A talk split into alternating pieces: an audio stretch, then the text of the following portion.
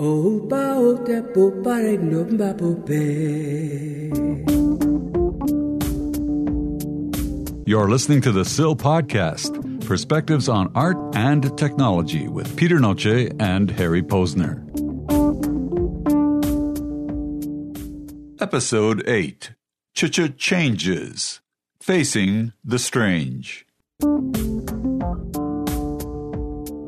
Changes. Changes.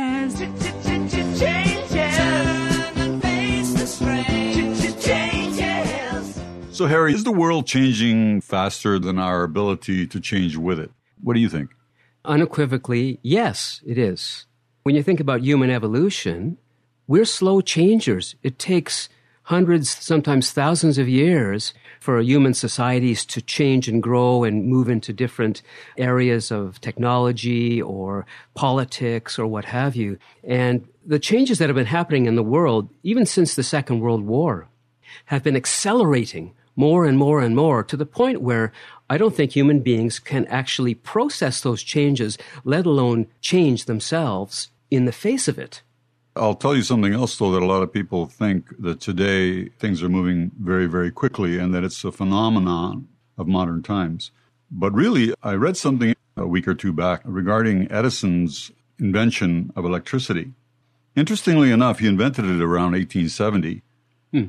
But as late as the year 1900, only 5% of industry had been switched over to electricity and was still working on steam. Right.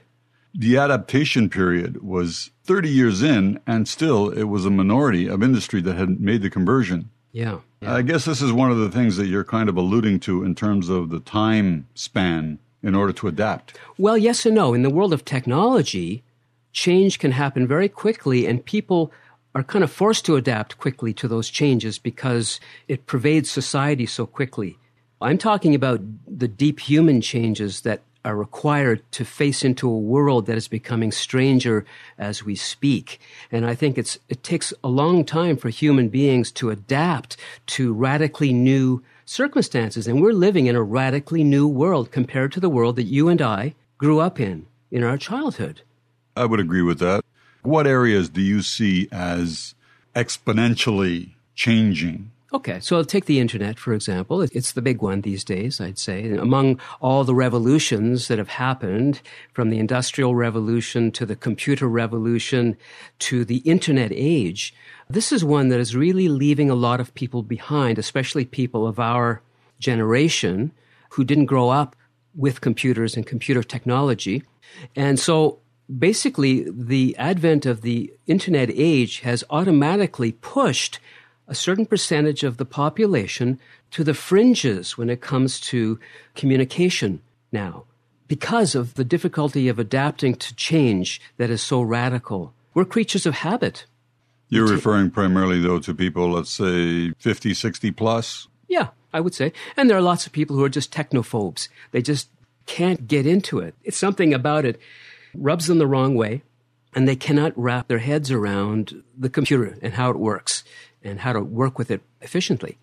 And so they kind of back away from it. There's a percentage of people who are just not connected because Mm-hmm. of that. Right? And I know you work daily with people who are trying to catch up, trying to Yes. make that leap. I consider myself a bit of a, an anomaly that way. There aren't too many in my age range that uh, take to it the way I have.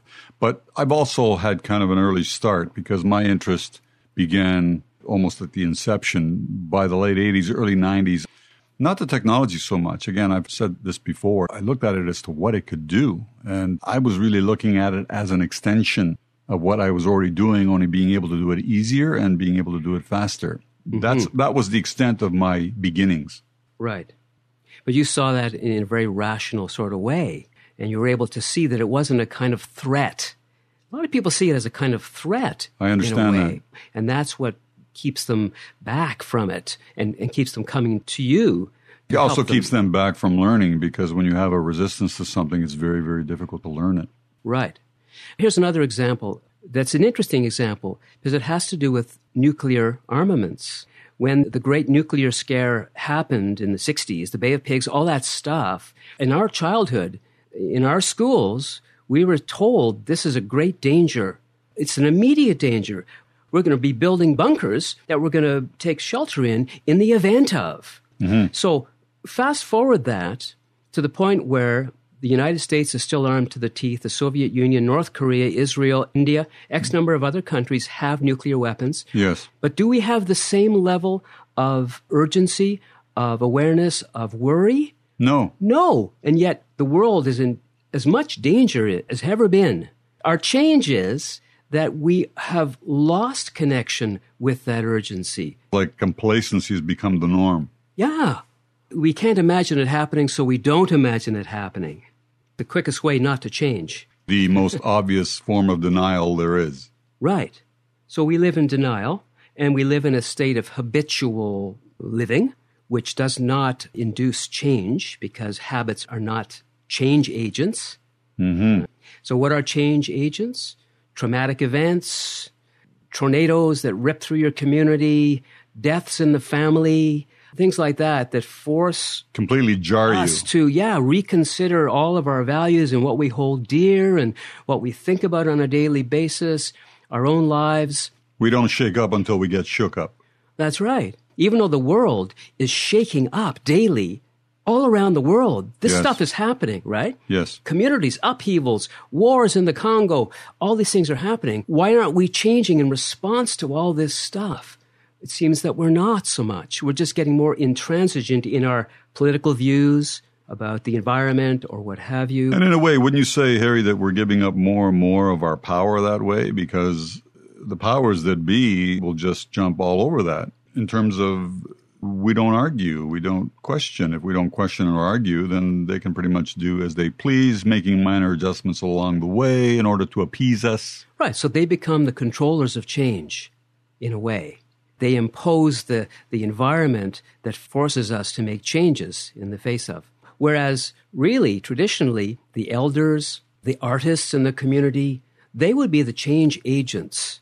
They would provide the vision and the imaginations for where the community could go, how uh, people could see the world, see the universe, and reimagine themselves, whether it be a sacred animal or reimagine themselves as a child of the universe. Think about the 60s, you know, hippiedom, all that. Reimagining ourselves is what a change agent does.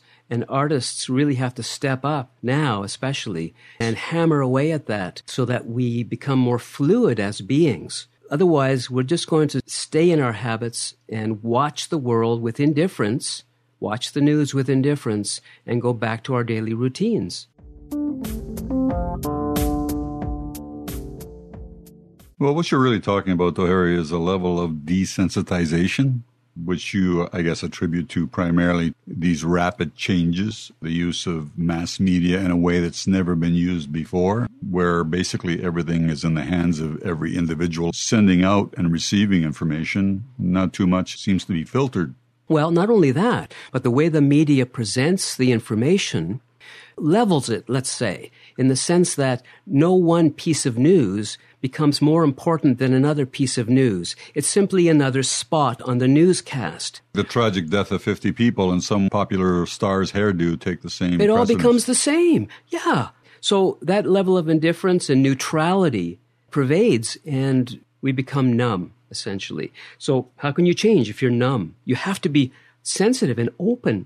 Where I differ somewhat is not so much in what you're saying, in as much as what I would do with it. So my position has always been that's happening. It will continue to happen. It's always happened and it will happen in the future in a different form. So I always go back to the empowerment of the individual to get out of this never ending loop. Now, again, I'm being idealistic, I know, but I, I believe that. Okay, so give me one example of something that you would see happening that could accomplish that for an individual to empower them more. What would you see happening? How could it happen? You're asking for a specific example. Yeah, give me an example in the world of how technology can be used to inspire hope, encourage change, and empowerment for individuals. Well, use it. technology as an example, and I use this podcast as one form discussions. We're discussing this and we're learning from each other as we discuss, or we're learning to look at another person's opinion or thought and reflect on it. I think that's a lot of what's lacking. I think you're right to a degree. You know, I mean, we've gotten more and more coverage of the plight of Indigenous peoples in our country, Canada, here, over the last 10, 15 years, and especially this year with the uh, sesquicentennial celebrations happening. People mm-hmm. have been very good to make sure that the indigenous peoples are, included in that conversation and in that celebration and acknowledged mm-hmm. as the forerunners of this so-called nation called Canada. You would not have had as many people aware or in tune with that particular issue had it not been for tweets and Facebook, et cetera, et cetera. So really, it's not so much the technology as to how you use it and how it affects you and your way of thinking. Do you resist it or do you learn a little bit about it and begin to employ it in a different way and perhaps help people decipher information or help people think differently in terms of don't accept everything at face value do your own investigative work. Rely more on your intuition, not just on what everyone says. Don't move along with the popular perception of things. Right. And when you think about the internet and Facebook, social media platforms, where all kinds of information and misinformation is presented, it forces the individual to go back on their own resources and think carefully about these issues, to do their own research etc. If they want to. If they want to. Now, in the old days, before technology was so pervasive, we would have these discussions in our individual communities, and people would change by virtue of these discussions and gatherings, etc. But now we have mass communication that pushes these issues to the front. So that's why that example of the indigenous people is so important because everything seems to be mass communicated. Yes the important issues have to be brought forward and uh, talked about. And the peripheral issues and the garbage and all that stuff has to be kind of somehow filtered out.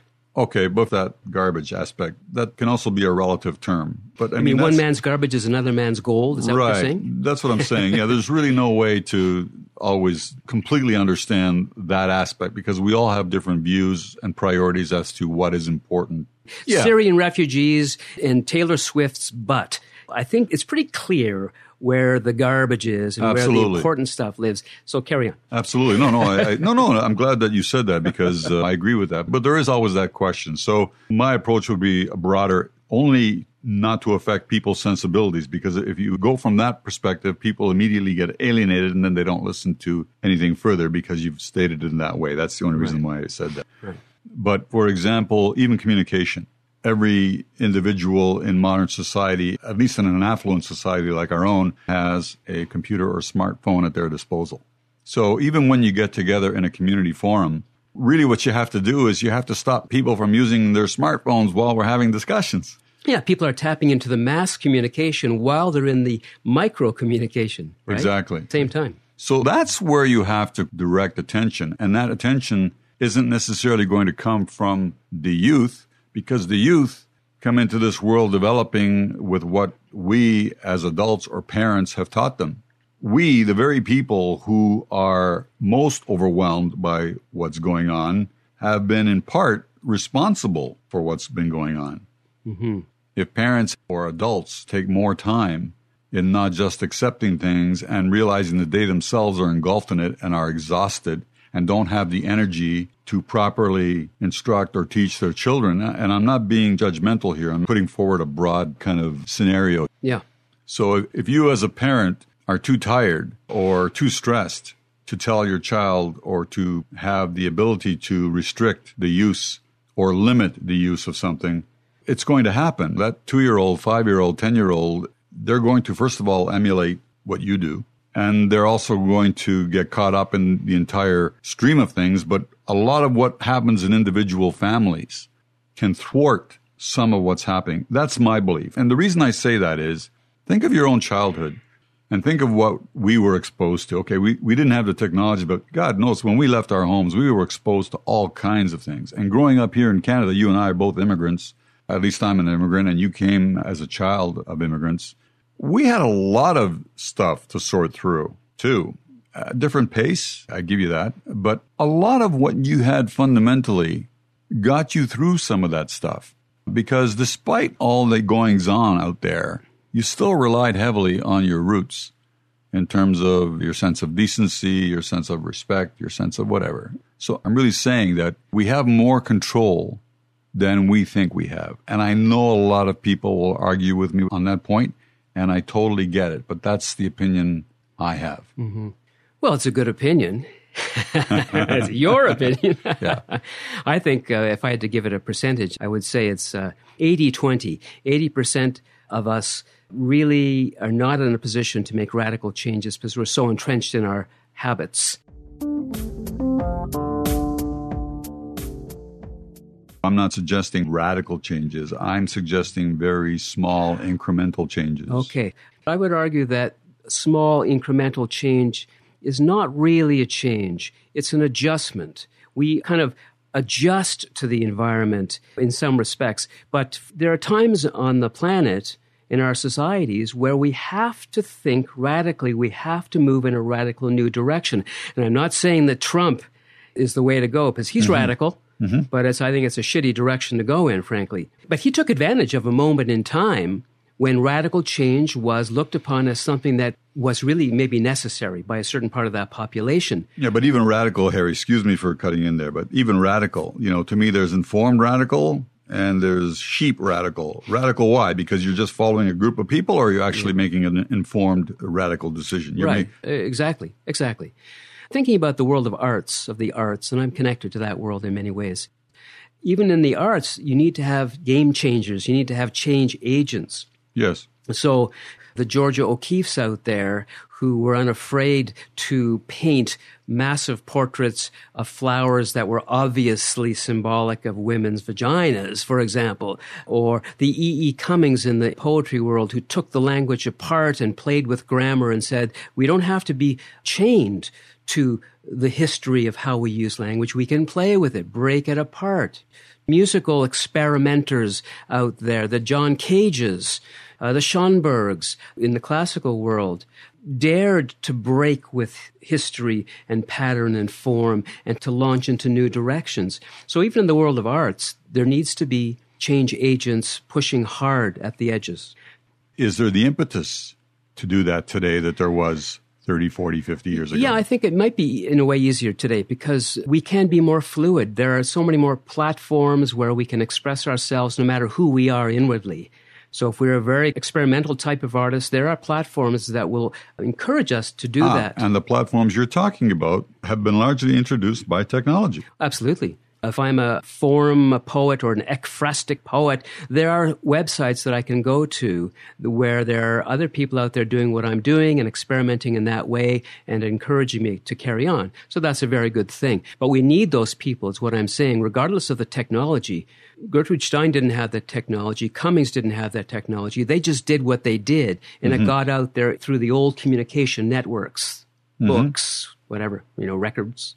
So, regardless of the technology, we have to be who we really are and express that creatively in order to be change agents in the world. I agree. But ultimately, no matter what you do, if you're not seen or heard, it doesn't really do much. No, you could be seen or heard by your neighbor, and that's plenty. If they change because of who you are, that's massive.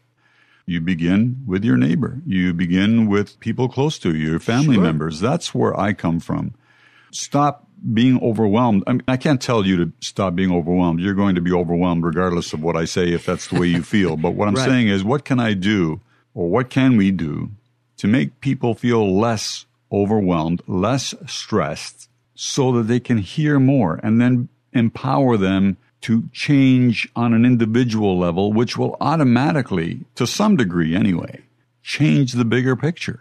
But here's the thing, Peter for an individual to change, fundamentally change, even in increments, they have to know who they are deep down. Mm-hmm. You have to know who you are in order to change who you are. And most of us don't give ourselves the time to reflect deeply on who we are as human beings. I agree. So we actually have to find a way of empowering ourselves by understanding who we are as human beings in the world. And that means figuring out how to become present in the world fully. Yes. And that means not being distracted 24 7. I agree. Allowing yourself moments of contemplation and time. and. So, how do you go about doing that? Well, I mean, there are ready made options out there, as in you could do a yoga class, mm-hmm. you could go to meditation, you could simply walk into the forest and be with nature and witness the natural changes that nature goes through in its cycles of the season. There are different ways to get to that place. For some people, it's just taking long walks every day, observing people without judging, many ways to get to that reflective place. But to do that, we have to push away all the influences that say, look at me, listen to me, go over there, get on the net. So, how do we limit the noise? How do we say no to the busyness of the communicative world through the net, through technology? How do you say no to that?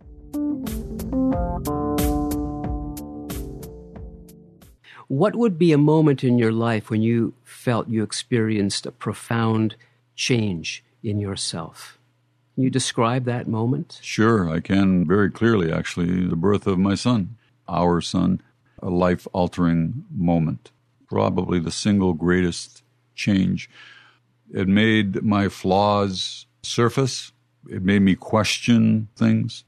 The death of my parents more so when my second parent left, because while I still had one, there were still loose ends. But with my father's passing, 12 years after my mother's passing, that kind of made another significant change occur. Mm-hmm. Kind of bittersweet, sad, but also very liberating. I can appreciate all three son, mother, and father in a totally different light. And it's actually a, a lot of the reasons behind this podcast, of all things, hmm. and some of the work that I do, helping people with technology. It's a way of empowering people, and myself, of course, of empowering people and, and not to be afraid. Fear is a huge barrier to so many things. Oh, yeah. I think that that's a lot of what we're even talking about today. Uh, this ability to make a change sometimes requires you really staring your fears straight in the eye. Yeah, overcoming fear and overcoming greed are the two biggies for making change. My personal experience that I would kind of connect mm-hmm. to yours. Good, because I was going to ask you. Yeah, is is that uh, many years ago I took uh, a woman in off the street who was a total stranger mm. who came up to me and said that she was in danger. Her husband was beating her, and I need shelter, and so I gave her shelter. Really. It turned out that she was a severe alcoholic. And I don't know whether she was telling me a story. It was all very confusing. She stayed with me for about six weeks. Her husband trying to get in touch with her, she calling him, all this back and forthing, and me kind of in the middle, feeling for her and witnessing her alcoholism and trying to help her in some ways deal with it. In the end, mostly unsuccessfully, but with moments of aha and success and finding myself drawing upon a sense of love for another human being, mm-hmm. a total stranger, drawing up this love for her and never realizing that I had that in me to do that. And I had to overcome my fear of, of strangers, of taking people in, of, of alcoholism and what it means. So that was a profoundly changeful moment in my life.